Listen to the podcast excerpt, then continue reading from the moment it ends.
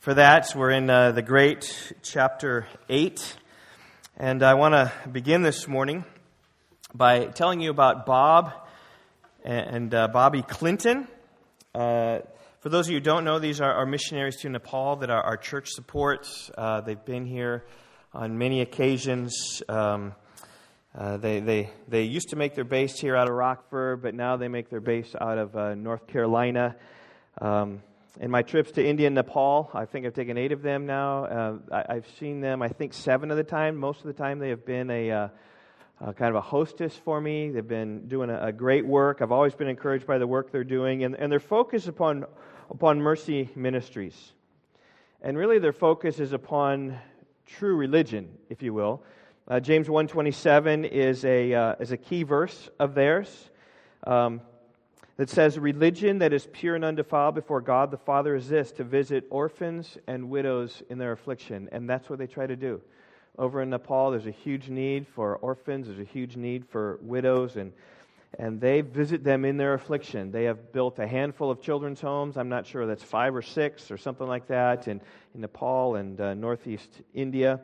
They have one. Um, they have, I, am guessing, some 200 children, maybe 250. I'm not sure that they have gathered and, and linked sponsors here in the United States with uh, children over there to, to help them, to, to provide everything for them food, clothing, shelter, school, uh, medical, uh, whatever, uh, to the tune of about $80 a month. If you're interested in signing up, talk to me. I can help you um, with a, a, child. You can do that. Okay, we're, we're good. And. Um, you know, these, these children have either been truly orphaned or basically abandoned by their parents and in great need. Um, the homes then, often the children's home, often becomes a place for widows to kind of stage them and to help them to get a skill and get them up and going. They, they really, really do that well.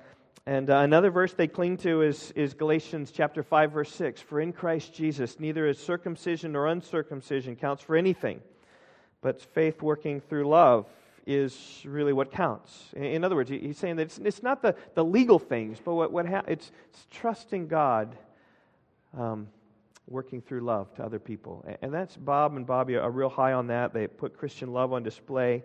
And as they do that, what's very interesting is uh, people come to Christ because of that, and churches are strengthened because of what they do, because it's so radically different than their society. I just want to tell you one story. I could talk a lot, but my, my purpose isn't this story, but I just want to give you an idea. Remember a couple years ago, two and a half years ago, when they had an earthquake in Nepal? April 25th, 2015. Uh, initially, right, they said, oh, we got to do what we can do, and they helped initially in Kathmandu, but, but pretty soon, as they focused, they, they thought, what, sh- what can we do? And, and, there's such great need. They just focused on one little village uh, north of Kathmandu, Sindhupalchok. Sindhupalchok is the name of this little village. I'm not sure. I'm, I'm guessing maybe from what I've seen, it's only pictures 400 people, maybe 500 people, but their houses destroyed. People in the houses died. I remember him interviewing a, a grandfather who'd lost his grandchildren there in the house, and his grandmother and his wife, and they were just they're just devastated. And so what they did is they they uh, Bob and his team brought rice and blankets, supplies in their village. They learned how to build these temporary shelters, which they did. And one woman in that village summed it up well. She said, In the time of our need, our government was nowhere to be seen. But you Christians came and showed love toward us. And uh, though it's illegal to share the gospel in Nepal, though it's illegal to uh, be converted in Nepal, um, as a result of their efforts, many villagers have come to Christ, including probably the most influential man in this village has really embraced Jesus. And he's been off to Bible college now and been back, and now he's working, shepherding his church. Bob told me recently that he was, uh, that church recently is about 30, 40 people. Um, uh, lots were out during the harvest, so he doesn't know exactly how many are, are, there. But this was a town, before the earthquake, there was one old woman who was a believer. And now 30 or 40 because of love, faith working through love. Anyway, I tell you that just to say that we had Bob and Bobby for lunch on Thursday. They're leaving town on Friday, and so they called us up and said, Hey, you want to have lunch? We're like, Absolutely. It's the blessing of being a pastor and for our kids to put them around uh, missionaries. is really good to hear their story. And, and they shared a video that, that I want to share with you. It's a picture of how they, they changed lives. It's a, it's a video of a little boy named um, Hemraj. And let's see if we can get the, the volume. We'll, we'll see if we got it. So here we go. I study in class 4. My school name is Sri Nawazat School. I live in Bardia Children Home. So here's the boy living in the Bardia Children Home. He wants to share something in Nepali. I'll try to translate it in English.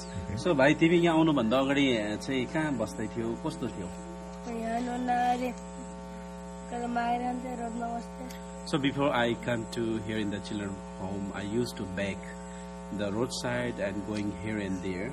अनि त्यति बेला चाहिँ अम, त्यो तिम्रो आमा बाबा के भयो कसो भयो केही थाहा छ तिमीलाई आमा बाबाको विषयमा अँ, भन त्यहाँ बा जित्नुभयो र मम्मी पहिले जानुभयो Oh, and because the reason why I'm in the footpath to begging people because my father uh, died and uh, my mother uh, married with another man. त्यसपछि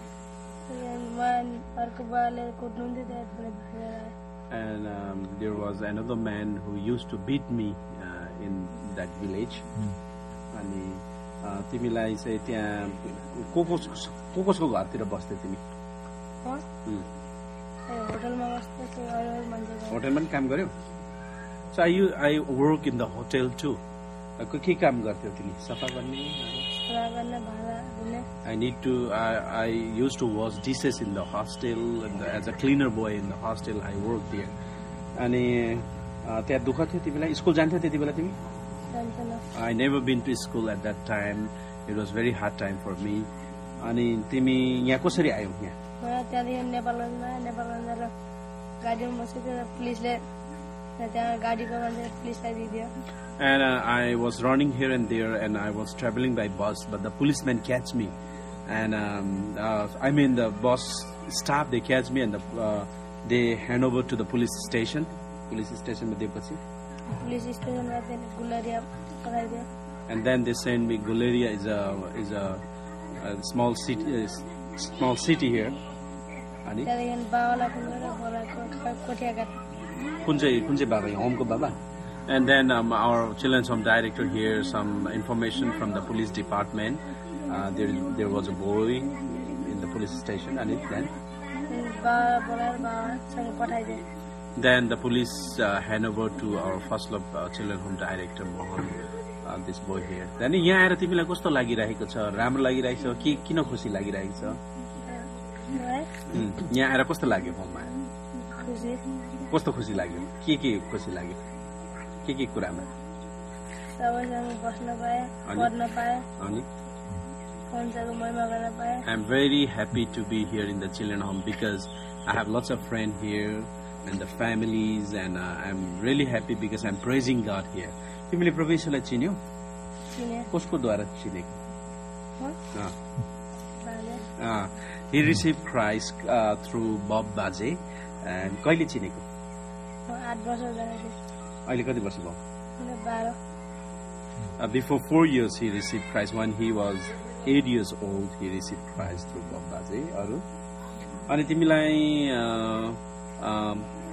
कस्तो लाग्दैछ यहाँ अहिले रमाइलो एकदमै he is joyful in the children home अनि तिमी भविष्यमा गएर के भन्ने So he wants to be a football player. Uh, see the the Chelsea's jersey he's wearing here.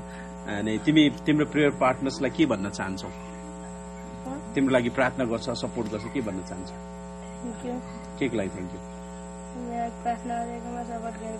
I am so thankful to prayer partners for supporting me and praying for me and thank you thank you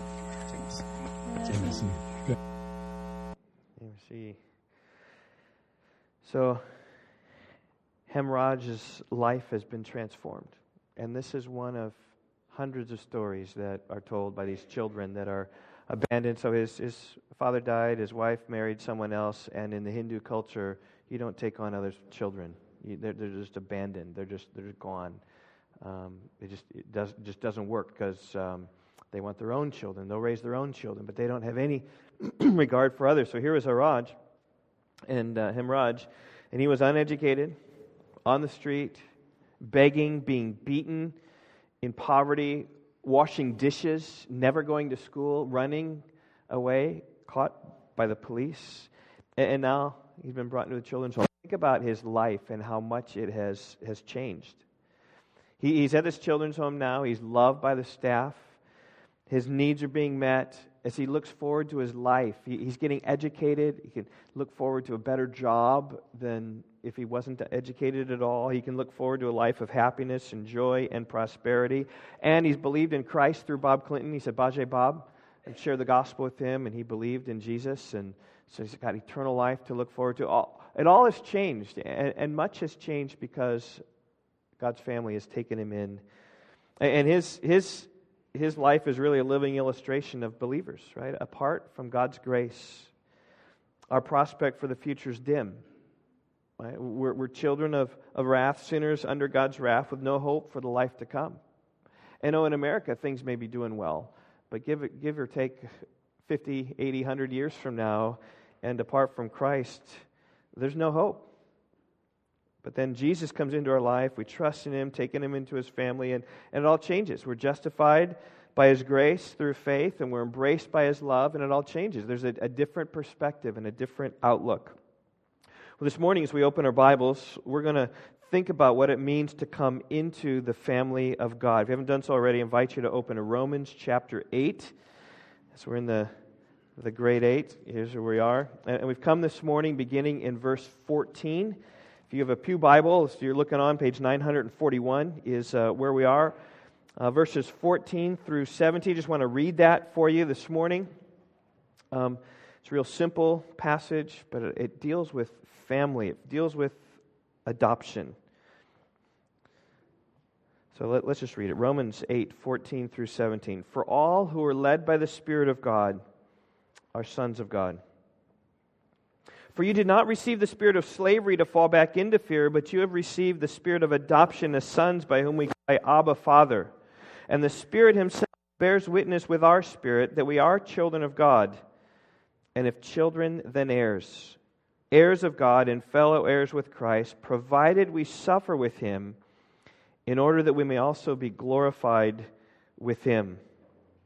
It's right here in verse 14 that Paul introduces this family concept into, uh, into the book of Romans. In fact, in fact, all of Romans, I looked, I searched for sons and for children, anything like that. There's no reference in Romans 1 through 7 about anything about sons or being part of his family or being part of children until Romans 8, verse 14. He begins to use these family terms. Like in, in verse 14, he speaks there about sons.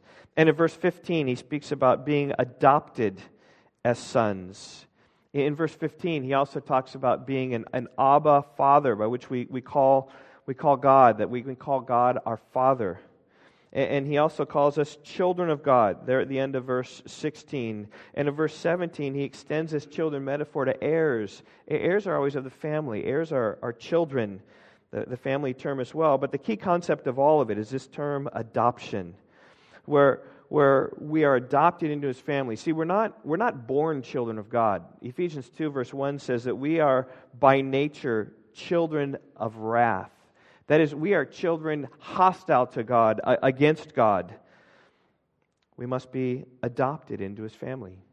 Even as Dallas read for us from Ephesians 1 about adoption. We've been predestined for adoption through Jesus Christ into his, his family. And, and, I just tell you, to be adopted into God's family and to be called children of God is incredible. I mean, it's just an, an amazing thing that God would take human beings and bring them into the divine family. John tries to capture it in 1 John chapter 3 verse 1. He says, "See what kind of love the Father has given to us that we should be called children of God."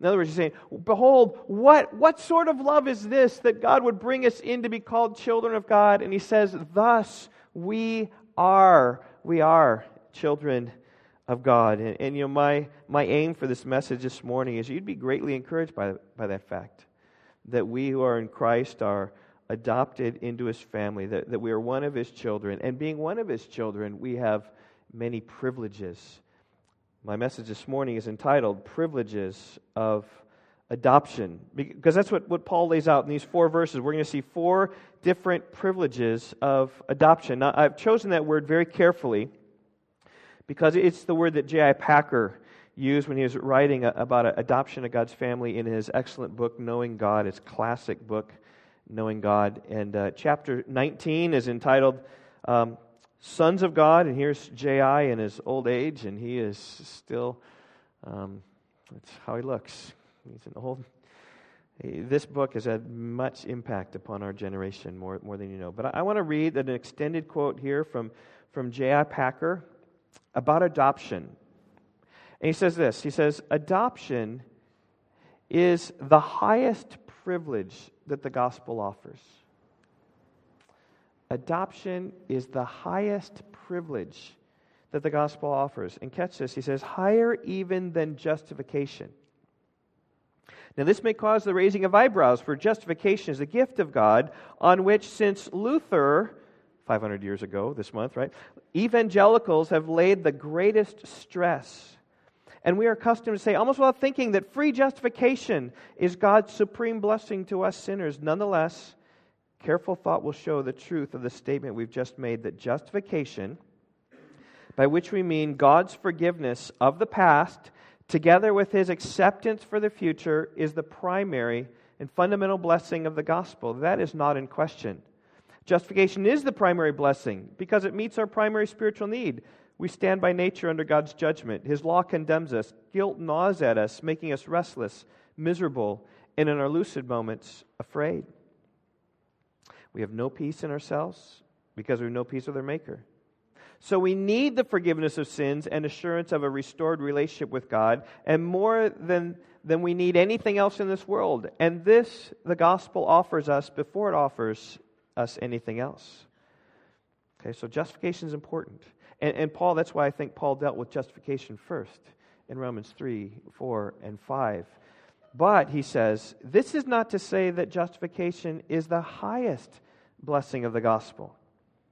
Adoption is higher because of the richer relationship with God that it involves.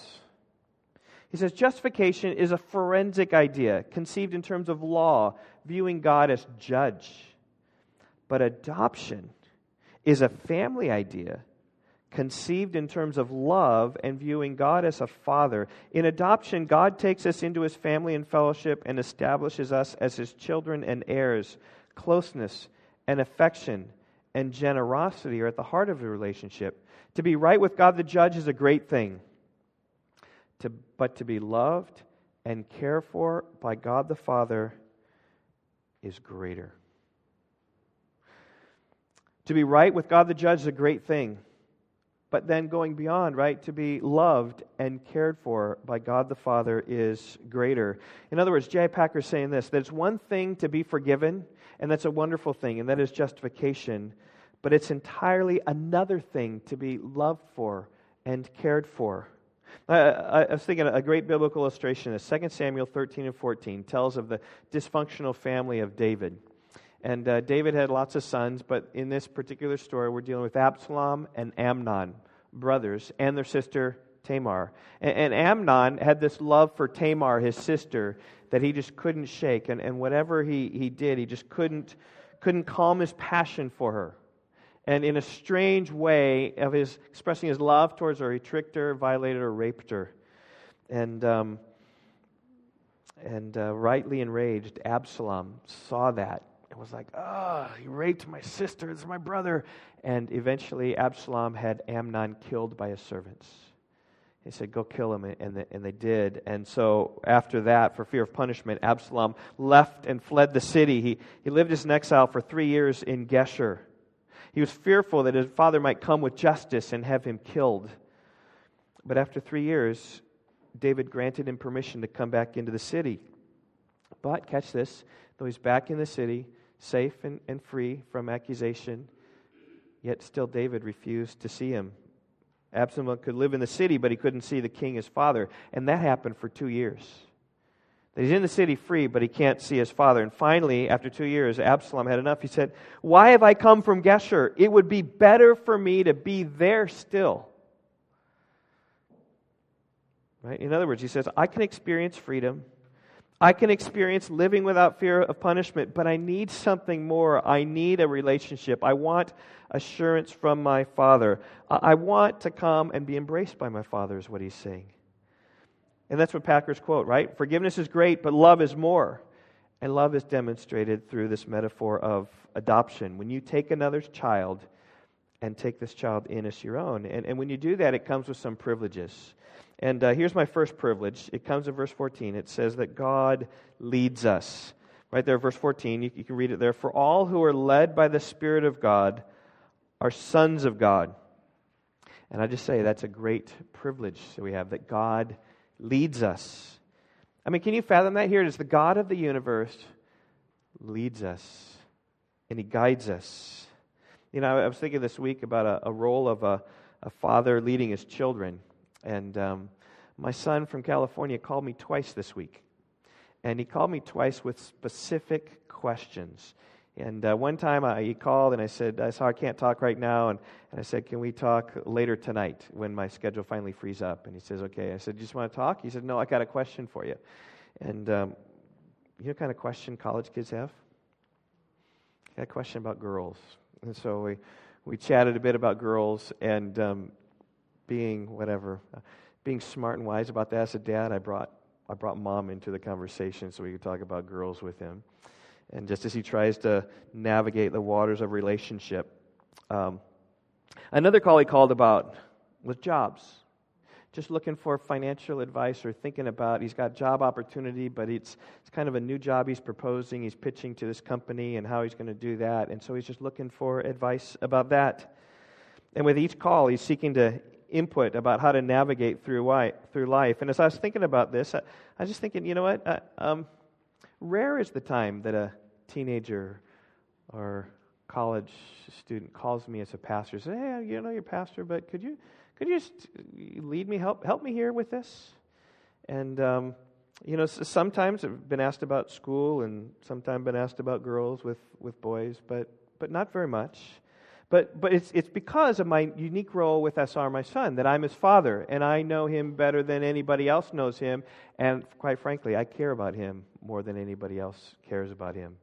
It's interesting, we have a, a Chinese student in our home, and, um, you know, just reflecting upon this, Yvonne, as we pray for our kids uh, almost daily together, um, you know, we don't even pray for her very much. You know, we ought to just kind of add her. It, why? It's, she lives in her home but you know what? She's not one of our children. And, and we care for her and we, we love her, but you know, it just demonstrates, as I was thinking this week, just demonstrates how we, we just don't care for her like a father cares for his children or a mother cares for his children because th- there's an intimacy there. With, I, I know SR better than anyone else. There's a trust. He trusts me. There's a familiarity there. And I think that I can counsel him in a way that's unique that nobody else can. And you can counsel your children in a way that's unique that, that I can't or that other people can't. Now, sometimes there's help for, there's need for outside counsel and all.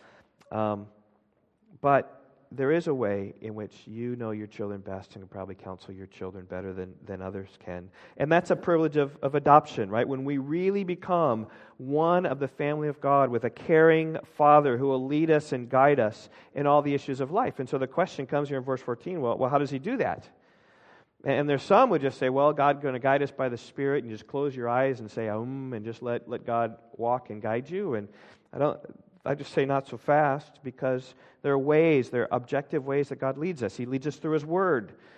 God, through His Spirit, gave us the Bible, and He gave us the Bible as a guide to how we ought to live. As we read and understand His Spirit inspired, divine inspired Word, our, our, path to life often is made clear. He often leads us through the counsel of other believers, whether that's a parent or whether that's a friend. He, he guides us that way, especially godly believers in the body of Christ who've walked with the Lord for, for years and have learned His Word and learned just some practical wisdom of life, and they have wisdom to share with others. That's how God guides. He also guides through prayer, right? When there's difficult issues in your life and, and you're just praying to God, you're looking for, for direction and, and discernment, and you're just looking for counsel and advice. And just like my son sought my advice this week, we seek the Lord in his advice and ready to, to lead us. And his, his answer to prayer comes through his word many times, comes through other people, can come through circumstances. Um, our prayer meeting today, we just reflected upon answers to prayer, things we've prayed about, but we haven't even realized that, oh, God answered that, right? It was an emergency four weeks ago. But through circumstances of life, God has made paths really clear as He guides us and He leads us. And, I think there is a subjective element in this, right? That, God, by His Spirit, as verse 14 says, those who are led by the Spirit of God are sons of God. There is a, a subjective element where God will indwell us and will lead us and guide us. And I just say, what a privilege that is that God of the universe leads us. Well, uh, second point, not only does God lead us, but He also claims us. Okay, that's what I'm getting. That, that's what adoption is. Look, look at verse 15. He says, For you did not receive the spirit of slavery to fall back into fear, but you have received the spirit of adoption as sons, by whom we cry, Abba, Father. This is what adoption is, is a parent claiming a child as his own. The child wants the responsibility of another parent, but oftentimes, 99.9% of the time, 100% of the time, whatever, that, that parent has disregarded that child or maybe has died and couldn't take care of that child anymore. The child's an orphan, and so I'm going to take that child in to us. The child is mine. I take full responsibility for caring for that child. And, and, Paul is really bringing us back to the reality of the Spirit of God in their lives. He's saying this when you receive the Spirit of God, it, it wasn't like sin that enslaved you. It, it, it wasn't like the law that instilled fear within you. No, the Spirit that you've received is different than that. You're more like an adoptive parent who, who, takes on all the responsibilities in, in raising you as a child. I say that's a, that's a huge privilege that the, the God of the universe, the one with infinite resources, would do that with us. That he would claim us as a child. And, and, and I think of our legal system and the metaphors and the things that our legal system teaches us about adoption is insightful because it parallels with our adoption of us. I, I pulled up here, I just searched for a, a birth certificate. So I don't even know who this Ronald Hubbard Lafayette guy is, but I just some sort of some sort of thing up there. People know who this guy is. This guy like some mass murder. Is he? Oh yes. Oh, I didn't know that. Okay, well, you know, there were other birth certificates. I just pulled one, so whatever. So that's interesting. Thank you, you know more than I do. Um, but think about what's put on here father's name, mother's name, date of birth, place of birth, race, whatever, filed, bam. There it is. It's this guy's birth certificate. Now, when a child is adopted, do you know that the original birth certificate is amended? It's changed and transformed. The father's name is taken away, and the mother's name is taken away, and the proper, the, the new adopted father and mother are placed there. The place of birth hasn't changed, the date of birth hasn't changed, but, but the father's name, the mother's name, and the child's name, if, oftentimes when uh, they become adopted, that, that changes well. And then what they do is once that's amended, they take the original birth certificate and they file it away. They seal it by the court. And, and depending upon the circumstances, in some cases, it can be well nigh impossible for a child to obtain the original birth certificate. It's as if it was totally gone, as if it never happened, as if it never existed, because the child is born to the adoptive parents, right? It's like, like changing reality because that's what it is. It's, it's changing reality of this child that once was these parents, but now no, is these parents from birth. That's what I'm calling claiming. That, that's what God has done with us. He's claimed us as one of His children. He says, The children, that child is mine. And, and contrasts with uh, another claiming, which might be the, the claim of slavery, which is wrong, but it, adoption is totally different than slavery. Verse 15 You did not receive the spirit of slavery to fall back into fear, but you've received the spirit of adoption as sons by which we cry, Abba, Father. Now, slavery is totally different. When, when someone claims a, a slave, their property can be sold, mortgaged, or leased at the will of the master. Kept as long as the master wants to, can be disregarded, can be cast away whenever the needs of the master aren't met anymore. But that's not slavery. In fact, there's, there's a contrast. You, didn't, you weren't claimed in slavery, you were claimed in adoption. And God claims us as his child. And that's why we have no fear, because we can come to him as a child can come to his parent. In fact, at the end of verse 15, it speaks about how we come to God. We come to God crying, Abba, Father. Now, the word Abba is an Aramaic word, translated just means father. And uh, it's the word that Jesus used in the garden when he was contemplating his death and he was crying out there. He says, Abba, Father, Right? Let this cup pass from me. Nevertheless, not what I will, but what you will. Just appealing to his heavenly Father in the most desperate of terms, Abba. Now, some have explained this as the term daddy, trying to show the intimacy of the word in expressing the cry of a little child. Now, now there's truth in that because we come, we come to God as a child, right? We, we come to God like little children who, who um, approach the kingdom of heaven, right? We need to approach as a little child. But there's no reason to limit this word as just a daddy. I mean, that, that can sound trite.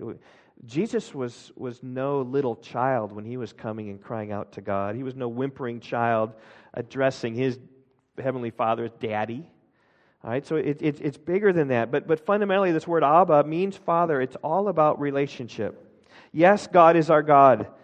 And God is our Father. He's claimed as His Son. Jesus even taught us to pray using those terms. Pray when you pray, Our Father who art in heaven, hallowed be thy name. And we can come to our, our Heavenly Father like a child coming to his daddy, crying out, Daddy, Daddy, because he's falling off the swing. Or, or, we can come to, to God as a college student who comes to his dad and said, Dad, I need some financial help here. Can you, can you lend me a, a line? Can I have some money because I need to, whatever because I'm in college, I'm a poor college student, or, or whether as a grown father coming to his own father seeking parental advice. what, what do I do for a wayward son, Dad? What do I do? There, there's all different range, but, but they're all true of relationship that we have to the Lord as an adopted child. We, we don't necessarily have to just call him God or, or the Lord, we can call him Father. What an amazing thing. What a, what a great privilege. Here are, third point that God assures us.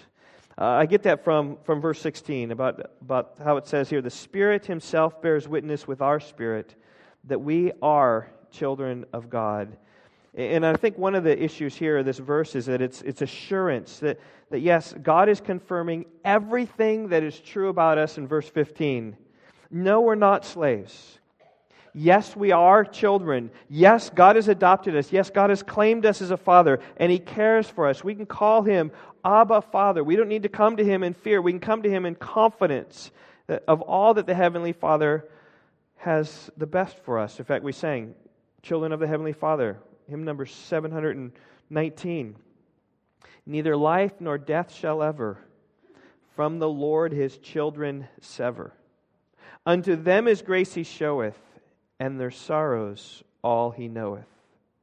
Though he giveth or he taketh, God his children ne'er forsaketh. His the loving purpose solely to preserve them pure and holy. And I think that's the idea, is that God is going to be faithful to his children, that we are children of God. There's, there's the assurance that the Spirit is bearing witness with our spirit that we are children of God. Now, notice the direction of the communication here. The direction is down, not up. In other words, it's God's Spirit bearing witness with our spirit that we are children of God. It's not our spirit bears witness to God's Spirit that we are children of God. It's not that way. You know, it's, it's, it's not that, that the burden of proving that we're a child is upon us. Like, God, look, I'm your child. I really am. No, it's God coming down to us. That's adoption, right? It, it's not the, the children who initiate adoption, it's the parents who initiate adoption. It's the parents who receive the child. It's not the child who needs to prove merits to get into the adoptive relationship. And here it is it's, it's God telling us that we are His child. And I do believe this is an assurance, this is a comfort. So many times people can be discouraged. Is that really the case? Yes, you are. And you say, well, well how does that happen? It says, with our spirit. The Spirit of God bears witness with our spirit. That is, that is within us. That is our, our spiritual being. Not with our mind, but with our spirit. There's an inner testimony of assurance. There's a subjective experience that our spirit is comforted by the testimony of the Spirit of God that we are children of God. And you say, well, well how does that happen? Well, I, I think it happens when you see God's working in your life. Right, right? Perhaps when you, you find yourself reading the Bible and loving its truths. And you kind of, maybe after you've read the Bible, you, you reflect, wow, I really love the Bible. I really love God's word. Now, that's only God's spirit that's in us that, that works. Or, or when you, you find yourself enjoying being with God's people. When, when you've had a time, say, at church or a small group or something, and you've been with God's people, and you say, wow, I just, I just really enjoy it. I can, I can echo the psalmist, Psalm 84, verse 10 A day in your courts is better than a thousand elsewhere. I, I just love the people of God far more than the people of the world. And, and that's the Spirit confirming and attesting of the fruit that's in our lives. Or we notice ourselves walking throughout the day and we're facing some sort of conflict, and we just pray spontaneously, maybe audibly if no one's around, or maybe just quietly to, to God. We're just, we're just praying to God constantly. And, and that's, that's a spirit working in our life that we can have comfort. Like, I, I do have this relationship with God because I'm constantly just praying and depending upon Him. Or, or, maybe you see yourself just hating sin. You know, there, there is sin and I, I hate it of the, the Romans chapter 7 variety. I'm fighting against it. There's the Spirit of God is working in you. And God's Spirit is testifying that you are. Or maybe you see yourself thinking of the Lord without even realizing it. Because you got a relationship there. You're just, you're just thinking and dwelling upon that. That's God's Spirit assuring us that we are children of God. And the obvious question now is are you a child of God? Do you know that subjective experience about the, the Spirit bearing witness with your spirit? Do you know that? I mean, all this stuff about adoption, I mean, we're talking in these wonderful privileges. It, may not even be true of you. You might be a street boy out there begging, right? Who, who happens to come in to the gathering of the children's home but doesn't live there, but just kind of comes around but doesn't know anything about being brought into the family. And, and so, is, is the Spirit of God, right? Just even right now, are you a child of God? Is the Bible your delight? Are God's people your delight? Are you fighting sin? Are, are you praying? Because I think these are the ways that the subjective influence of the Spirit in our spirit kind of flesh itself out when we delight in the things of God. I say, what a privilege it is that God gives us this assurance. Well, finally, and we've saved the best for last, not only does God lead us, not only does God claim us, not only does He assure us, but He also gives to us. Verse 17. And this is the logical implication. Okay, if we are children of God, if God has adopted us and we are aright and there, then we are heirs, heirs of God, and fellow heirs with Christ, provided we suffer with Him in order that we may also be glorified with Him. Now, I'll just tell you that this is one of those truths that's so amazing, it's difficult to believe. Um, see, when you're adopted, you become a child in every way that a natural child is a child. You're not a second class citizen in the home you're loved like a natural child. It means you have all the privileges of a natural child. You can roam your house as a natural child. If other natural children can drive a car you're at the proper age, then you're able to do that. If they need some financial help, whatever, to go to school or, or help, help like that, or whatever the financial arrangement is, if right, the parents buy the clothes or they buy half the clothes, or the kids get it, whatever the natural kids do, the adopted kids do as well. And of importance here in verse 17 is that that extends even to the inheritance. If natural children receive inheritance, so also will you. And if everything's right in the home, mom and dad are fair to the children, every, everybody inherits about the same amount. Now, there might be reasons why kids are disinherited or they play all those games and stuff like that. But, but the bottom line is that you have every bit of a right to an inheritance as a natural born child. Okay, so let's, let's think about that with God. God has adopted us as his child, but we aren't an only child. There's lots of us, but there's one child that stands above the rest. Maybe you know his name. Jesus is God's Son.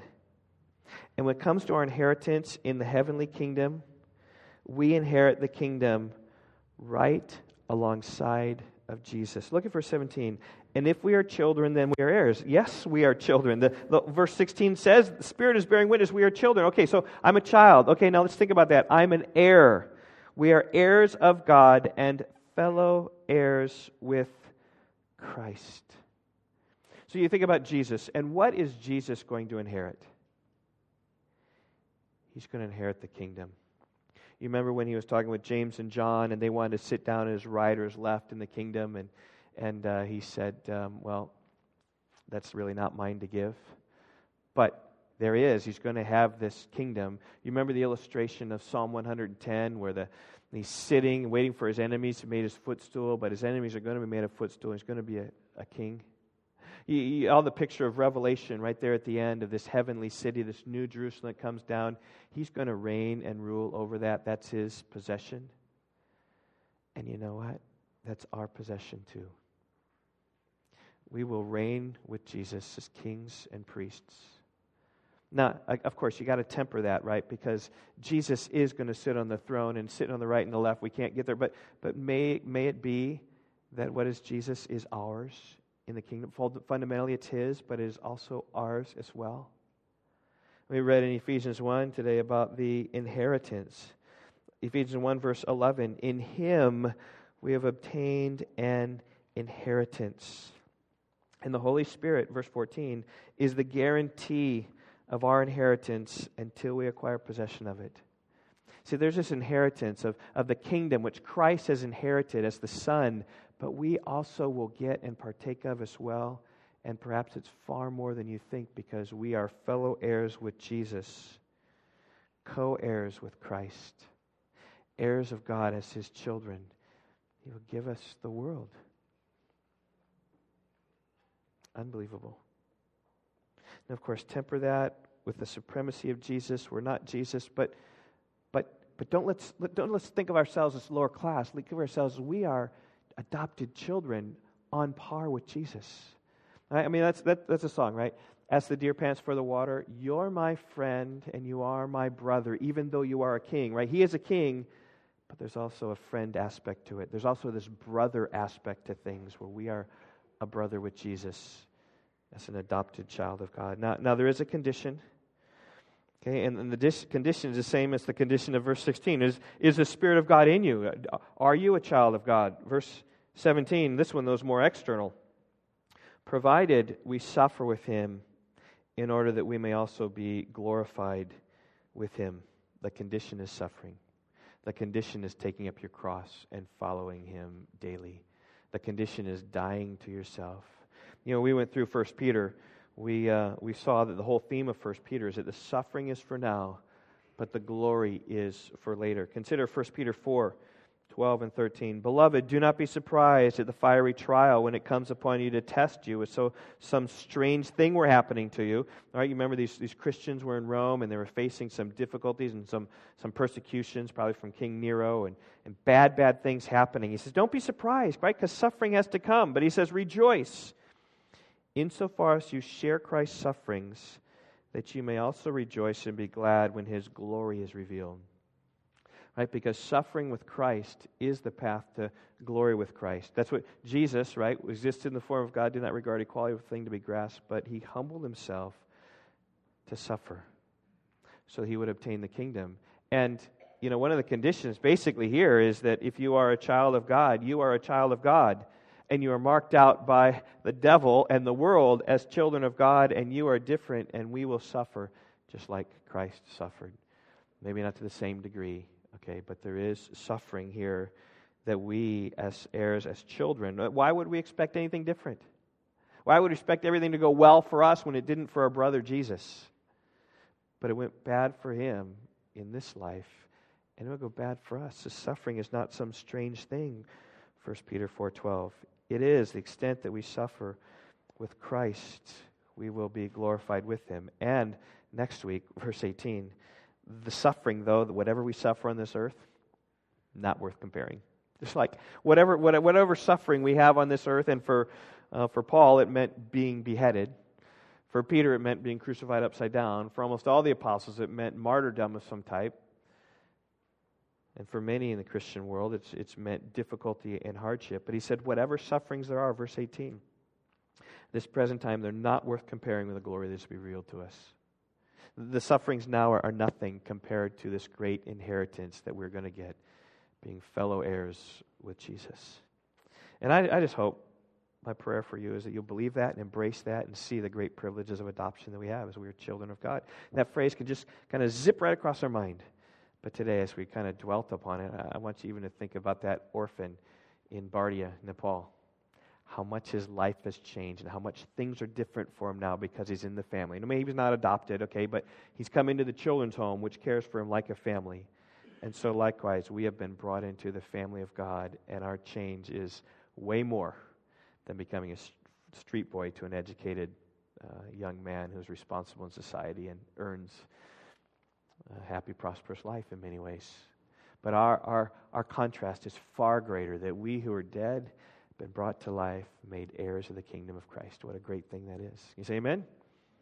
Father, I pray that we would embrace these things and what it means to be a son, that you have adopted us. What a, what a joy that is, God. What a privilege that is. I pray we would understand J.I. Packer's thrust in knowing God that is the highest privilege of the gospel. Greater than justification, because justification is legal and forensic. God, but this brings us into relationship with you, and I pray, God, you would stir us so much that we would be eager then to share the gospel with people. This week, oh God, I pray you'd give us a chance, give us opportunities, make us bold to speak this gospel with others. We pray in Jesus' name. Amen.